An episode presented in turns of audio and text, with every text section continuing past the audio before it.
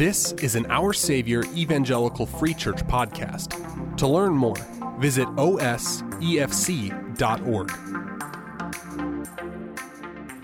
God, I, I pray that as we reflect on the year past and look forward uh, to marking a new year in just a few days, that you would show us that your steadfast love has always been and will always be. I pray that you will help us now as we study your word, illuminate your truth to us for the sake of your great name and for our hope and encouragement in Christ, we pray. Amen. Well, if you have your Bible, open it to Lamentations chapter 3. Lamentations chapter 3 is where we're going to be this morning. Lamentations is a small book in the Old Testament just after the prophet Jeremiah. Now, usually we're in the middle of a series. We're not this week. I just had a week to tell you anything that I wanted to tell you. And so um, typically we publish sermon titles and you get a little bit more like that. We didn't do anything like that this week. This week between Christmas and New Year's is usually a little bit more relaxed. So let me just tell you we will be in Lamentations 3 22 to 24. And I have entitled this sermon Future Mercy future mercy, Lamentations 3 22 and 24. So let me just kind of set the stage for what I want to do. I am a verbal processor, and that's probably kind of an understatement. I'm a verbal thinker. Verbal processors sort of use, you know, the sound of their voice to work through problems. And I do that, but I just have this tendency to just narrate whatever is happening in my brain. And so as we've moved past Christmas, and we're starting to look at a new year, I have found myself reflecting quite a bit this last week on the strangest year of my life and just asking God to help shape my perspective on the year that is to come. And so this morning, I want to invite you into that a little bit. I just want to invite you into how I have been processing the year and how I'm asking God to speak to me and what I'm looking to God's word for in the year to come. And that's what we do. To, to, to reflect as a Christian is actually a two stage process. We, we can let our own thoughts tumble around in our head. We can write them down. People more talented than me process by writing songs and poetry or painting things. But there's limitations to what happens in our own brains. For one thing, the scripture tells us that we can't always even trust our own feelings. And, and for another thing, we often lack the power to change much around us. So as we reflect as Christians, as we ruminate a little bit on thoughts, we should also recognize that every Christian can inquire into the mind of God. And where we want to see change, where we want to see transformation, we can ask an all powerful God who delights in the prayers of his people when he comes to us to help us and to guide us. So that's the two stage process of reflection for the Christian. It's not just thinking about ourselves, it's asking, what does God mean for me with this? It's asking, what does God's word say to this? And every Christian has the chance to come, to hear from God, to speak with Him directly. So, a little bit of this is what's on my heart, uh, but more importantly than that, it's how God speaks to us when we reflect on what has been and when we consider what's coming up.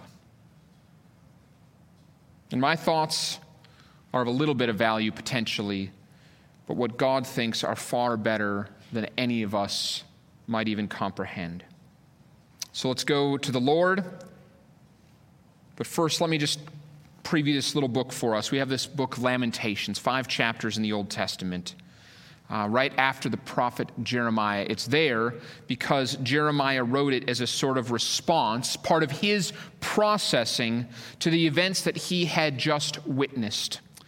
For decades prior to when the book of Lamentations was written, Jeremiah had predicted the fall of Jerusalem. And then in 587, after siege after siege by the Babylonians, it happened. Jerusalem, the great city of God, the city of David, was invaded. 587 BC. Much of it was destroyed, looted, and burned, and many of its citizens were taken away into what's called exile in Babylon. There was a small remnant of people who remained in the city, and after this city's destruction, they were left to try to cobble together a, a life.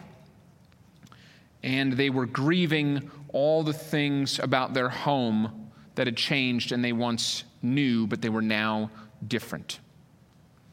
So, Lamentations is a five chapter long book, and each chapter is its own lament. A lament, literally, is a type of a eulogy. These are five funeral poems for the city of Jerusalem. And now, if that sounds depressing, it's because it is. It is a depressing book, but right in the middle of this book, we get to read, and what we're going to read this morning are some of the sweetest words in all of the Old Testament about the mercy and the goodness of God. One of the, you know, tens of thousands of great things about the Bible is that the Bible is so real. The Bible never promises that life will be easy. You won't find all the answers in the Bible. It doesn't say that Christians always have things go their way. But the Bible does tell us that God is good. And the message of this book, as one person put it, is life is hard and God is good. That's Lamentations. Life is hard and God is good. So let's go now. Read with me, read along with me in your Bible, Lamentations 3 22, 24. Just a few verses.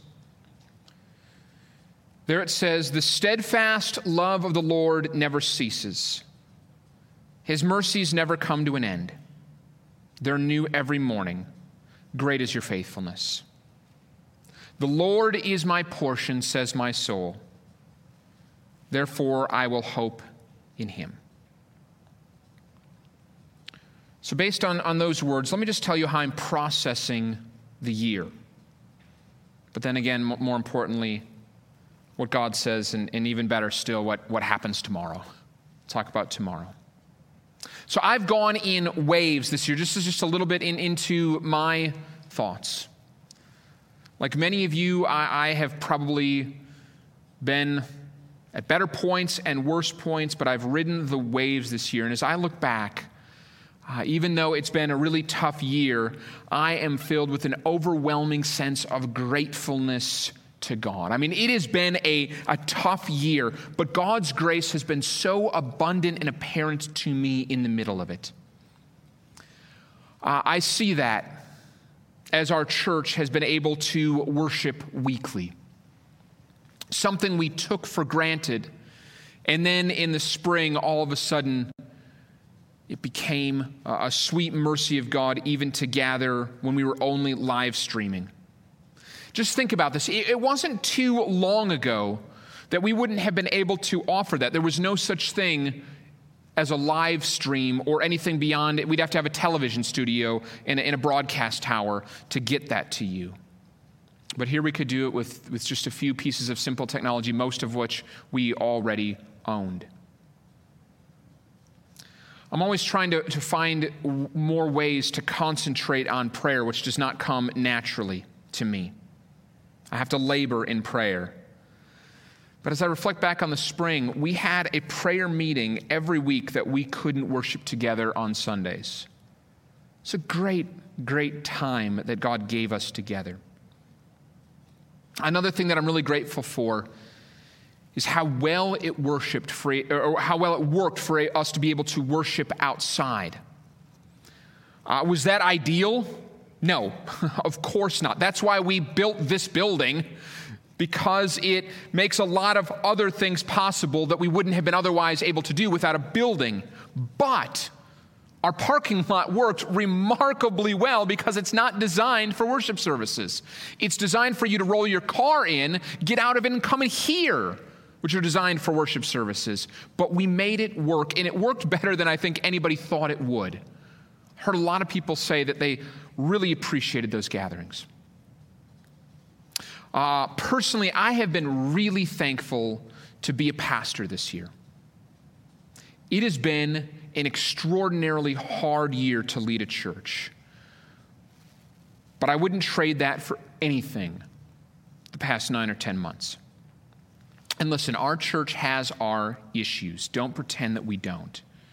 But, but let me just tell you what I thank God for in, in our church. First, people who love Him. Second, people who love His Word. And third, people who love each other.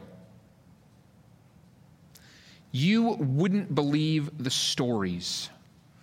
I've had friends tell me stories. You wouldn't believe the stories that are out there from pastors and churches. This pandemic, the politics of the pandemic, things like should we wear our masks or not, they have torn deep divides in churches. And listen, I know that we don't all agree on those things. I know that. But I do know what is the most important thing for our church in this time, and that is our unity under Christ and our love for one another. As we ended the Equip series last week, we talked about some practical ways to use Scripture to help us interpret Scripture. And one of the key principles when you're using Scripture to interpret Scripture is reading clearer passages to help us with the more confusing passages. And here's what's clear loving other people often looks like, differ, like deferring from our preferences to those of others. And where we may have a place to claim our own rights, laying down those rights for the benefit of others is where the Bible always points Christians. You will not find a passage of Scripture that says, claim your rights as your own, even when it means trampling over the good of your brother or sister in Christ. It doesn't exist. And the chief place to look for that, the most critical place, the clearest place, is to look for Jesus Christ, who is God and fleshed. And in order to be God in the flesh here on earth, he set aside certain privileges. Well, on the cross, some of the people, think about this, some of the people that he created and that he sustained jeered at him and spit at him and said, Why don't you rise up and help yourself? But instead of doing that, instead of getting angry and rising up, he bowed his head and died. So that if they repented, even of that sin, even of the sin of mocking and spitting on God, they would be saved and they could spend eternity with Him. Folks, I can't believe how many churches have been torn, ripped apart over this issue, this issue of the politics, this issue of the masks. I'm so grateful for our church that people just say, let's wear the mask because it's what benefits us all. Praise the Lord. It's strange to see your faces this way, but I see in that love for one another. I see deference to one another. I see uh, following Christ and laying down our own desires for the benefit of one another. Praise the Lord. It's a sweet, sweet sight. God has been so good to us this past year. But that is the year past. What about tomorrow? next week and, and in the years to come. So, what about? So, that, that, those are all past mercies. What about the future? That's why I wanted to read Lamentations 3 in the middle of these five laments, really almost smack dab in the middle of these five laments. As he stands in the broken city of Jerusalem among this distraught people, Jeremiah says there is more mercy from God to come. More mercy from God to come. He actually says every day God gives a fresh outpouring of grace. So look at this again. I want to read it, and I'm going to point out four, four things. The steadfast love of the Lord never ceases, His mercies never come to an end. They're new every morning. Great is your faithfulness. Then he says, The Lord is my portion, says my soul, therefore I will hope in him. So we've got kids with us. I want to wrap quickly. Here are four rapid fire thoughts that come to my mind when I read these verses. Just four things really quick, rapid fire succession. Number one, the defining attribute of God is steadfast love. This is his defining attribute. Take a place like Psalm 85 4. Restore us again, O God of our salvation, and put away your indignation toward us. The anger of the Lord, his wrath against sin is real, but it is possible for him to put that away. He can put away his indignation, he can put away his anger. At the end of time, though. When Christ comes again in the new heaven and the new earth, there will be no more death because God will no longer need to take vengeance against sin. But the love of God remains forever. God never puts away his love toward people. That's what heaven is. It is the total fulfillment of God's love. And so, you, if you want to know what God is like, People say, well, what is, who is this God? What is God like? The only way you can truly answer that question is to say that He is pure love that never ends. His defining attribute is steadfast love. That's what makes Him who He is. Number two, second thing, God is always ready to forgive. Second part of verse 22 His mercies never come to an end. There will not come a day or a time or an action, an act that you do where God will say, That's it. I've had enough. I'm done with you. That will never, ever happen. In Matthew 18, Jesus tells his followers that they should be extra graceful because God is eternally graceful. When you repent of your sin in the name of Jesus, God will always be merciful to you. If you wonder, well, how is that so? It's because his mercy has no end. Third, we don't have to wait for the grace of God. We don't have to wait for the grace of God when this says that the, the mercy of God is new every morning, it doesn't mean that you have a daily allotment of grace and then you have to wait for another morning for your grace account to be refreshed. It means as quickly as the days seem to go. Not while you're in the midst of them. Days can seem long when you're in the midst of them, but look back at your life. The days, the weeks, the months, the years, they go so fast. It's like when you look back, you barely remember any individual days. Sure, maybe the big ones, the birth of your kids, or special holidays, or a wedding day, or something like that. You hardly remember any specific days.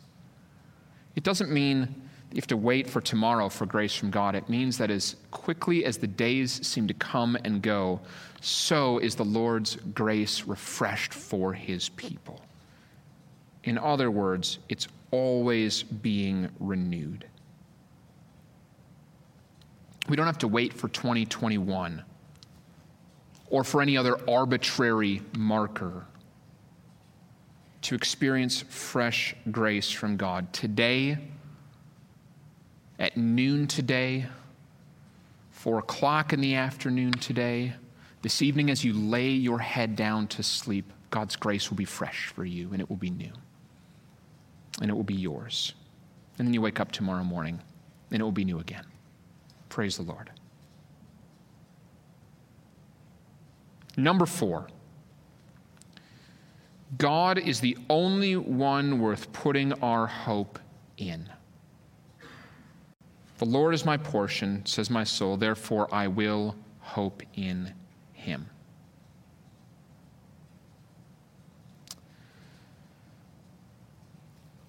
There are many things that the world around us tell us we should try to put our hope in. Try to put your hope in your savings account. Try to put your hope in your kids being better people than you are, having more success in life than you are.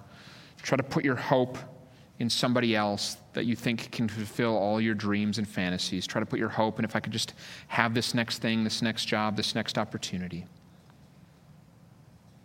But eventually those things will disappoint. Isaiah 54:10 says, "For the mountains may depart and the hills be removed, but here it comes again, but the steadfast love my but sorry, but my steadfast love shall not depart from you, and my covenant of peace shall not be removed, says the Lord, who has compassion on you."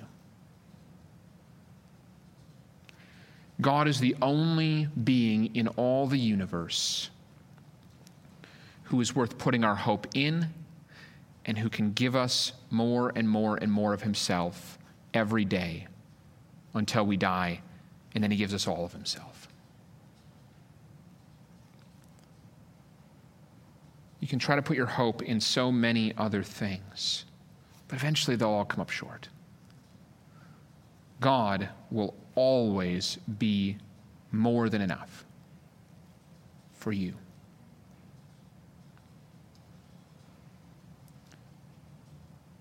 And so this brings me to the last thing that I want to say, which is what about tomorrow? For the person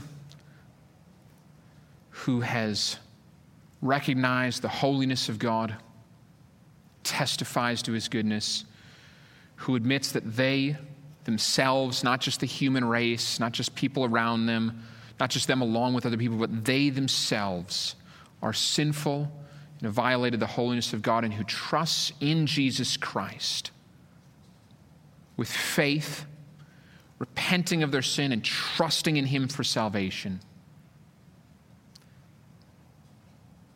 The grace of God is never ending. That's what it means to say, The Lord is my portion to say, I'm getting all I need in Him. God's faithfulness, steadfast love will never end. So that's how I'm processing the year. And that's what I'm expecting going forward. And it's sure to be given because the, Lord, the word of the Lord never passes away. I imagine that there are people who come into this room from all sorts of places this morning. Just had sweet time, maybe with family for Christmas. Maybe this time reminds you of what has been lost. Maybe you had a lot of expectations, and some of them, a lot of them weren't realized. Maybe you're hoping that this year gives way to a much better one. Wherever you're coming from, you can come to God. He's big enough to handle whatever you bring to Him. So if you are praising God, feeling like you're in a great spot, come to Him and praise His name and thank Him that His mercy never ends. And if you're coming to Him from a place of loss and devastation, anger, sorrow, grief, uncertainty, whatever it is, come to Him and, and say, Lord, I, I need you to be this all, my portion to me. And I need to know that your mercy's new this morning, today, this afternoon. And for all that, and for everybody in between, God will do it. God will do it. So let's hope in Him. Let's hope in Him today. Let's open Him tomorrow. He's worthy of all of it. He's so good. God, I thank you for this church. I love these people. I love being their pastor. As we sing of your faithfulness, as we remark of your goodness, may we know that your mercy is fresh every day. Our Savior is a congregation located in Wheeling, Illinois. Our vision can be summed up in four words building community, bringing Christ. To learn more about this vision and our hope for our neighborhood, visit us online at osefc.org.